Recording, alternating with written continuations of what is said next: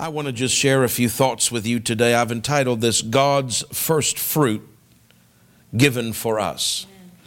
God's First Fruit Given for Us. And I want you to read with me Exodus chapter 13 and a few verses there. Exodus chapter 13. I was praying, honey, and there's a lot of different ways I could have gone tonight, a lot of different sermons that are wonderful, but I didn't want just a sermon that was wonderful. I wanted the right thing. And this is what the Lord dropped in my heart as the right thing for this evening. And I've called it Jesus, God's first fruit given for us. Before you look at Exodus, have a look quickly at 1 Corinthians chapter 15 and verse 20. 1 Corinthians chapter 15 and verse 20. But now is Christ risen from the dead and become the first fruits of them that slept. Amen. Or in other words, he's become the first fruits of the dead. Now, we're going to talk on Sunday about verses that talk about him being the firstborn of the dead. But in this case, he calls him the first fruits. It's the same basic thing. But the reason why, why, why Paul here is saying the first fruits from them that sleep or from the dead, meaning sleep, meaning dead, those that have died, he was called the first fruits from the dead. Why? Because he was God's first fruit that was given for us in death. That is why Paul uses the not just the firstborn analogy, but he also uses the first fruits analogy because Jesus was God's first fruit that was given for us to die.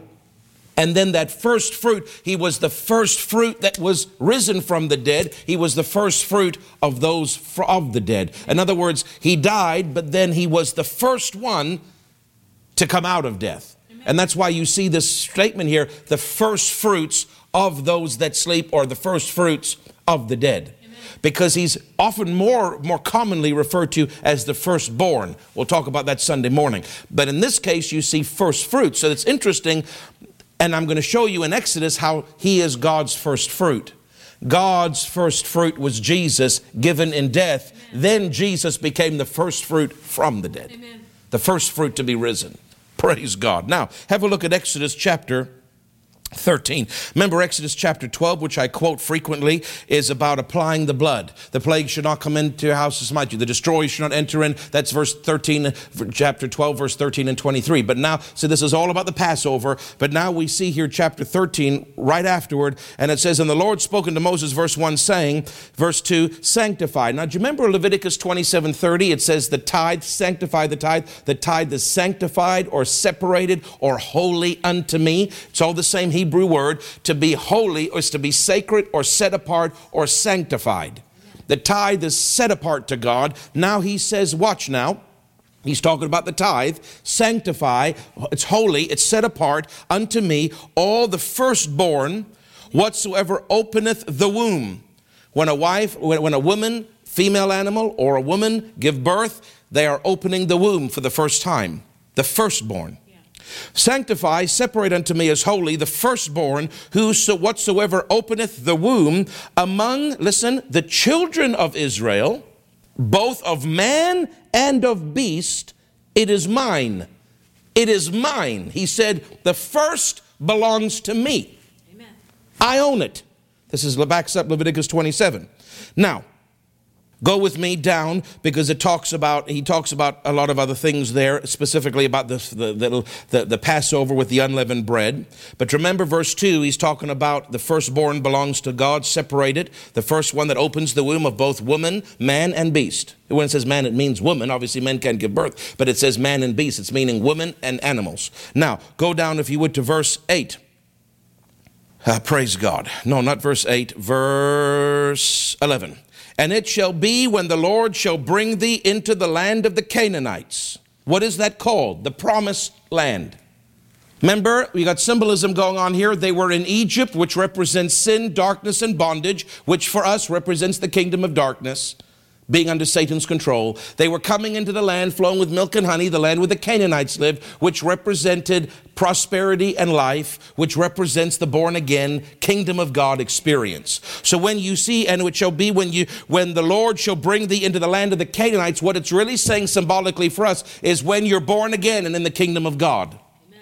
As he sware unto thee and to thy fathers to give it to thee, that thou shalt set apart unto the Lord, verse 12, all that openeth the matrix or the womb, and every firstling that cometh of a beast which thou hast, the males shall be the Lord's. And every firstling of an ass or a donkey you will redeem with a lamb. What does that mean? The first donkey to be born, you buy back. Redeem means to buy back because God didn't want donkeys sacrificed. They were unclean animals. So he said, when a donkey gives birth, you don't sacrifice that, you buy it back with a lamb. Now, watch this. If you don't redeem it, you are to break the donkey's neck. In other words, the firstborn of that donkey is God's.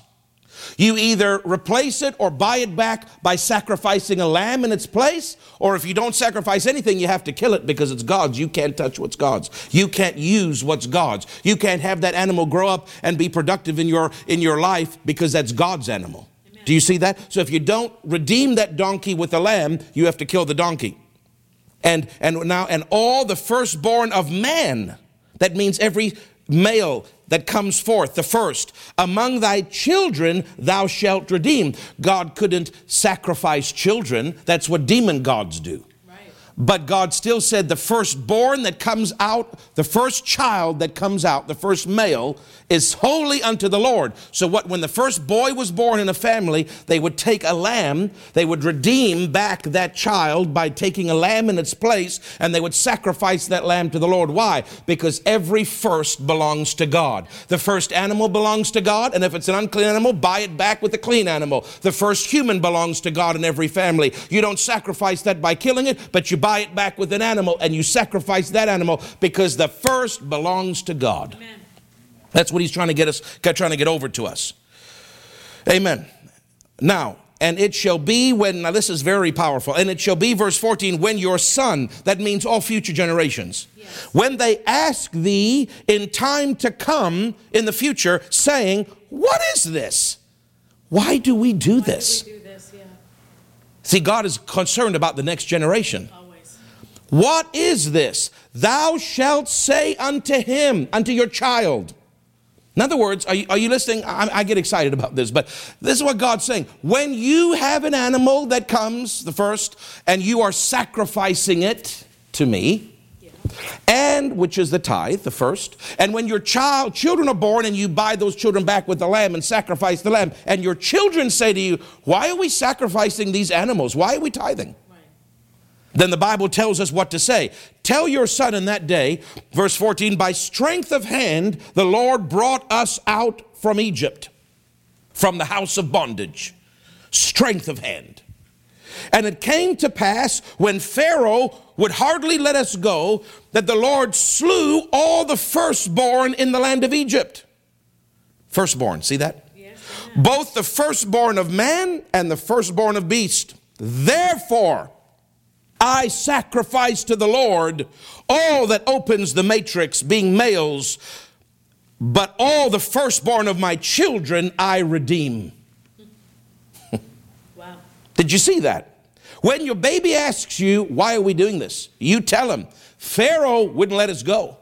So God slew or struck down the firstborn of the land, and as a result, we came out, uh, we got into deliverance. Therefore, I sacrifice to the Lord the firstborn of everything. I tithe on the first of everything that comes. Do you see that? What God is telling them to tell the next generation Pharaoh's first was struck, so our first is struck. That's right. Why? And let me, let me read the next verse and then I'll explain it. And it shall be for a token upon thine hand and frontlets between thy, thine eyes, for by strength of hand the Lord has brought us forth from out of Egypt. This is a sign. A token means a sign. God is saying, This is a sign to you. What's a sign? Tithing the first. Amen. Is a sign to you of what? That I delivered you.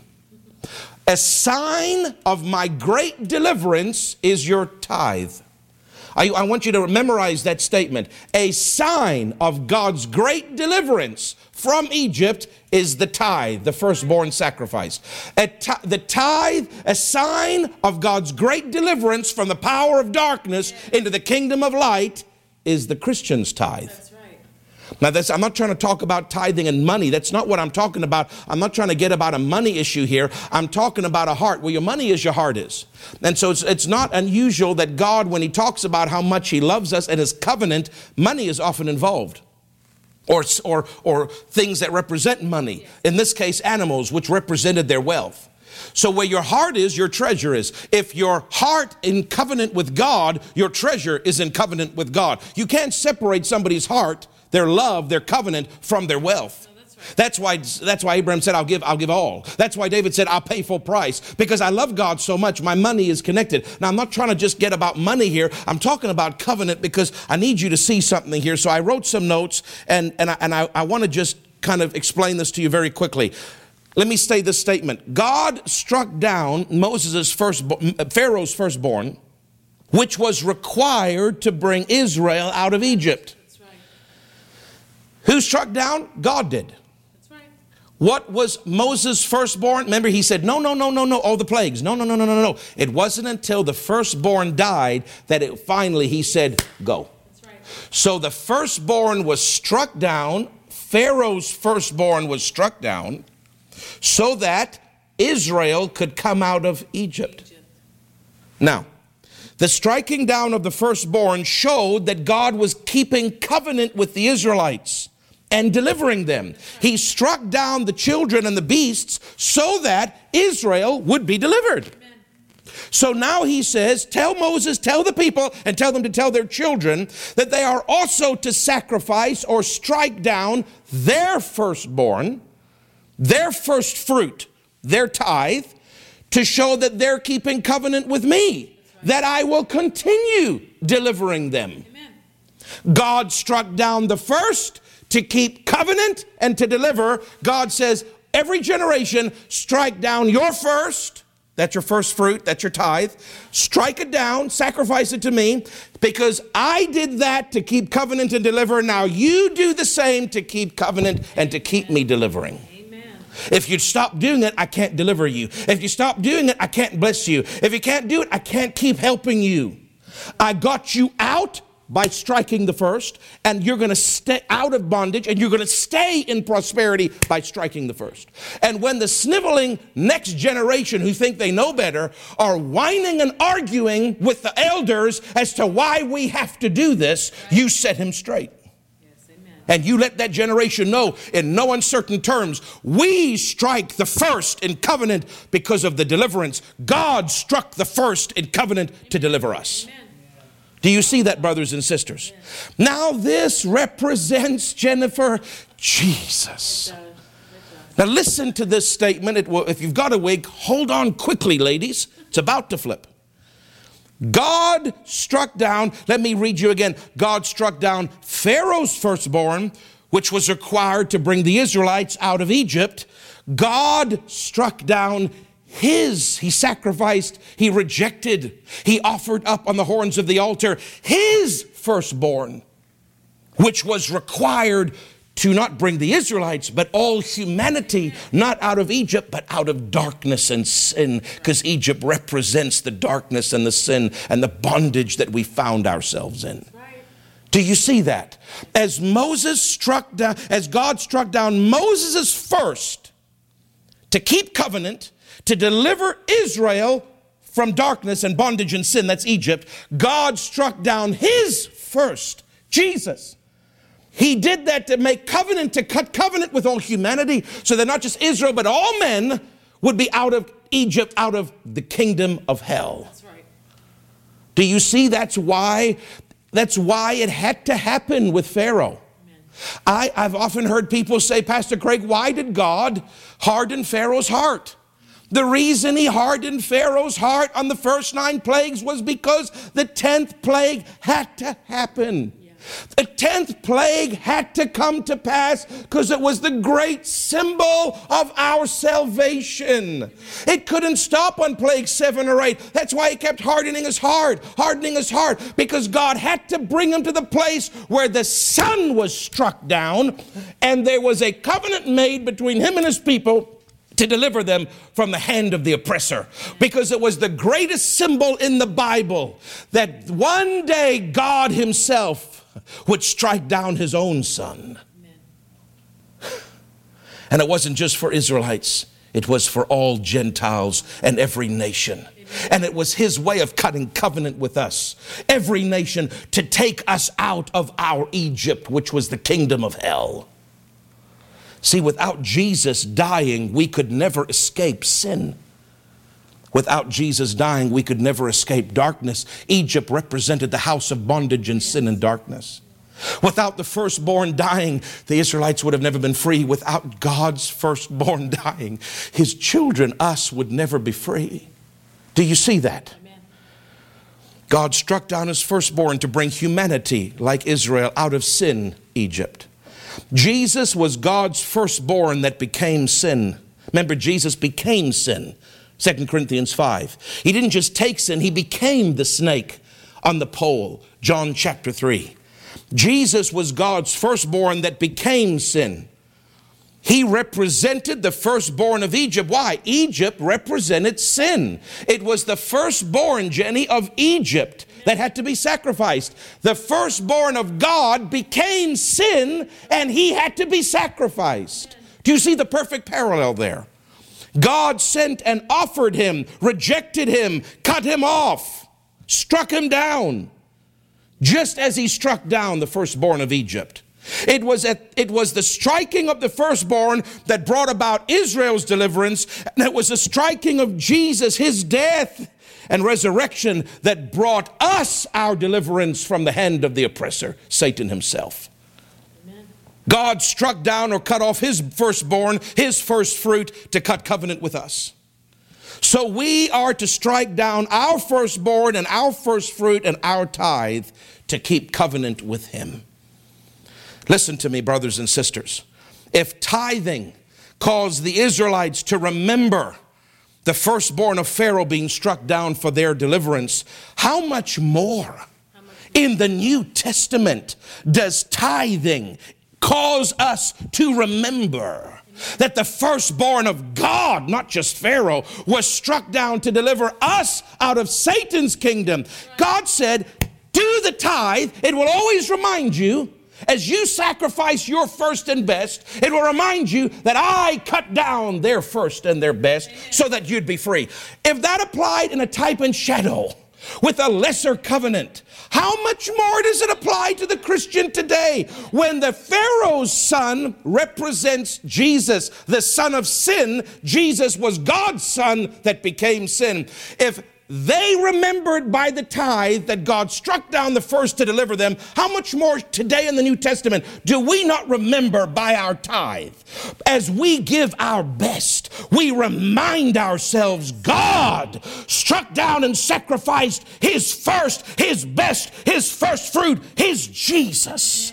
He sacrificed him to deliver me. So I, every dollar I earn, I sacrifice back to God. My first in remembrance that he did that for my deliverance in covenant. And I do it today in honor of that covenant, remembering that covenant to keep in the blessings of the covenant. This is why Christians that say tithing is not of the New Testament have no clue about what they're talking about. Tithing is more for the New Testament than even the Old. Amen. The Old, it was a shadow. Today it is the substance of that shadow. It was, it was a type. Today it is the reality of that type. They tithed remembering the firstborn was struck for their deliverance. We tithe remembering Jesus the firstborn was struck down for my freedom and salvation. That's right, amen. They tithe the first fruits holy. I tithe my first fruits holy, willingly.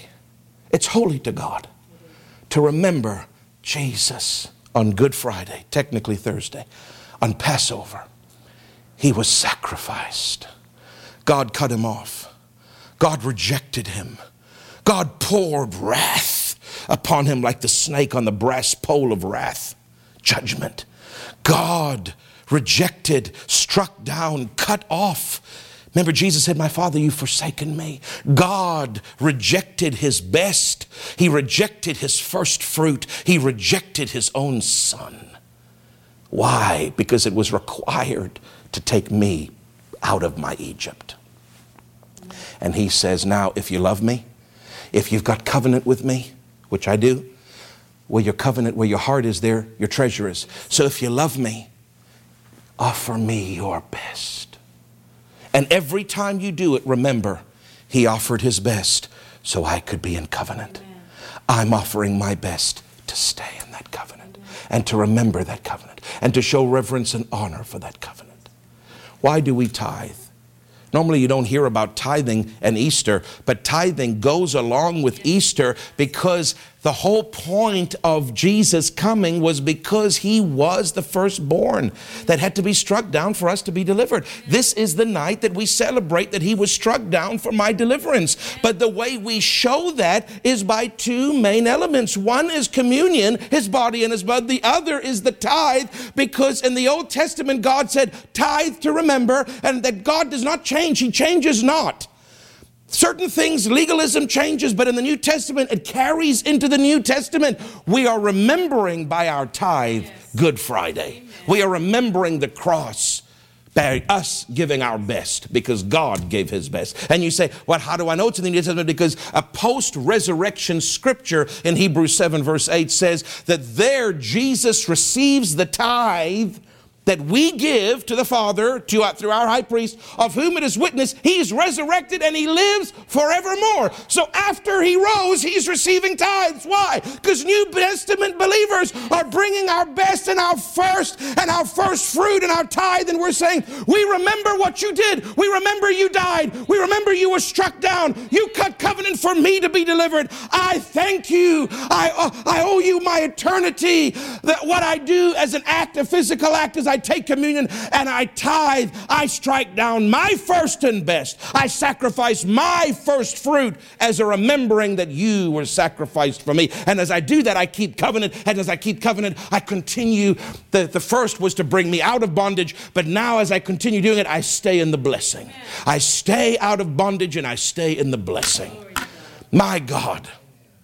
My God, my God, my God. Did you notice? I'll close with this. Did you notice that he says here, if you don't tithe on the donkey, you got to kill it? Why? Why was God so emphatic that you actually have to kill the animal if you're not going to redeem it with a clean animal? You've got to kill it. Why? Because if you let it live, it becomes a curse to you. Did you hear me? If you let what is holy and separated to God be in your possession, it produces a curse in your life. But if you give it and you sacrifice it, it produces a blessing in your life. Your tithe that you spend on groceries open the do- opens the door to trouble and to the effects of the curse to operate because you've taken something holy and you've dealt with it and you've dealt dishonorably with it, using it for unholy exercises and unholy purchases. That's why he said, if you're not going to do it, kill it. Because if you let that tithe, if you let that first fruit live among you and it hasn't been sacrificed, it will, it will produce problems for you. My blessing can't work for you. So it's best if you're not going to redeem it, just kill it. So, in other words, what God is saying to us, if you let this thing live, so to speak, if you let your donkey live, if you let your tithe live and you've got it in your pocket instead of putting it in my house for my purposes, if you do that, what if you sow it, if you if you release it, if you give it to me, if you return it to me, I should say, it becomes a blessing to you. It's an act of covenant and it's an act of blessing. But if you touch it, you got to kill it. In other words, don't touch it, don't let it live, give it to me. But if you touch it, it's going to produce a curse for you. It's going to produce a problem. It's going to put you back in the world's way of thinking.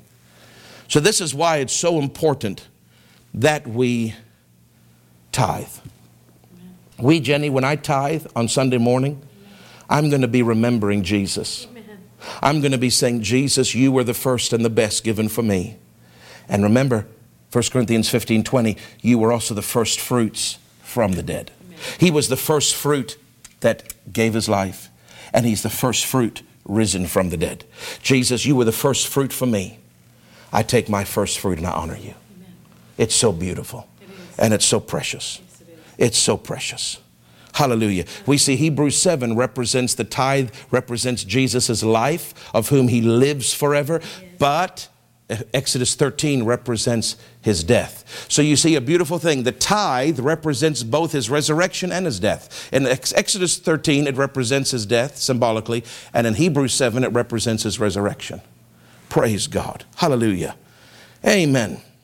Let me say one other, uh, one other short thing. Do I have it here? I don't know if I, if I can find it, Jennifer. Thank you, Jesus. My, my, my, my, my. My, my, my. Yes.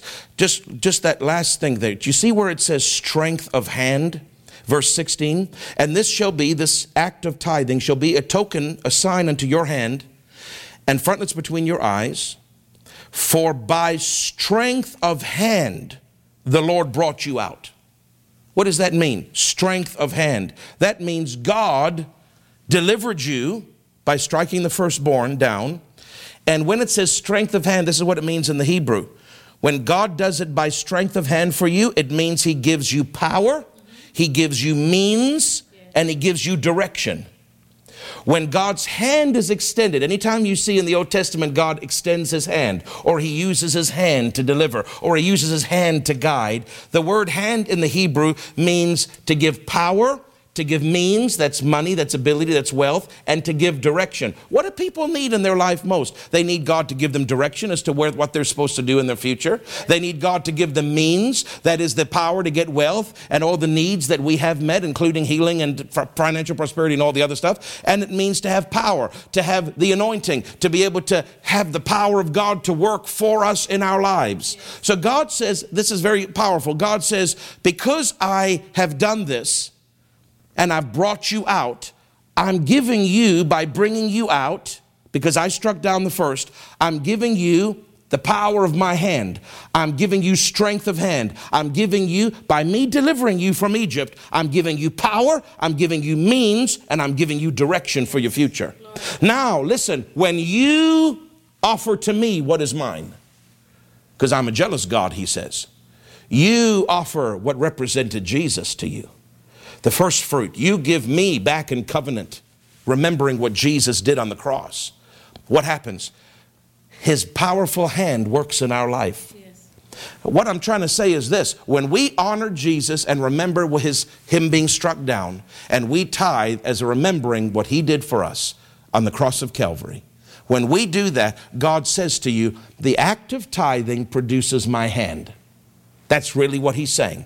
When you do this, it produces strength of my hand in your life. What is the strength of his hand? When you do this, when you tithe and honor the covenant and remember that Jesus died for you, because the tithe is a remembrance of his death and his resurrection. When you do this, when you tithe, I'm going to give you my hand. When you tithe, I'm going to give you power to get wealth. I'm going to give you means that supply and all that you need, and I'm going to give you direction. That means I'm going to lead you into the perfect will that I have for you. Tithing produces power, means, and direction. It's His mighty hand at work in our life and in our future when we obey the covenant. Promise of Life congregation, you're all tithers, so I'm not doing this to manipulate you to tithe because you all tithe anyway. I mean, I don't know, 90 something percent, 95 percent or whatever tithe. But listen, I'm not saying it because I'm trying to get your money. You've already tithed. What I'm trying to let you know is to, on Sunday morning, when you bring your tithe, I want you to have a fresh revelation burning in your heart. Connect your tithe from now and forever, every week from now on, not just at Easter time. Connect your covenant act with the cross. Jesus was struck down as God's first and best and first fruit and firstborn, so that I would be delivered from darkness. And I take my first fruit and my best, my tithe, and I return that back in covenant to Him, remembering what Jesus did for me and thanking Him that His power, His means, and His direction is working in my life because I'm a covenant man. Jesus was a covenant Jesus, and I'm a covenant man, and it's all connected to my covenant, to the blood, and to tithing. I'm telling you. I, wish people could understand this, Jenny. When I put that tithe check in, I, I actually, people just think, most people think when you put the tithe in, you're just thinking about money. You're just thinking about being blessed. You're just thinking about this, or you're thinking about being healed because of your covenant. You know, when I put my tithe in, I think about the cross. I think he was struck down as God's best. This is my best and I sacrifice it like God sacrificed His. Jesus, you gave yourself. I give my best back to you. Thank you. Hallelujah. It's powerful. It's powerful. Glory to God. Hallelujah. Thank you, Jesus, for the privilege. Father, we thank you that Jesus was given to us as your best and as your first. And you saved us because of it, Jesus, and you delivered us out of the hand of the Egyptians. You delivered us out of the hand of bondage. By your covenant cutting blood, you saved us. Lord, we tithe our lives to you, our time to you, our money to you, our week to you. If it's sacred, we give our best back to you to remember that you gave your best to us and we return it to stay in that covenant with you. And you'll give us your hand, you'll give us your power, your means, and your direction because we're covenant people. Bless the people, Father, that have listened tonight. May this truth burn in their hearts in the name of Jesus. May tithing never be the same again to them. When they tithe next time, let them remember the cross. When they tithe a month from now, a year from now, let them remember the cross because tithing is directly connected with the cross. And we thank you, Jesus, for it. We give you praise. Thank you for being the first fruit from the dead. You were the first fruit sacrificed in death, and you were the first fruit raised from the dead. Glory to God. We give you praise and honor and glory in the mighty name of Jesus. Amen.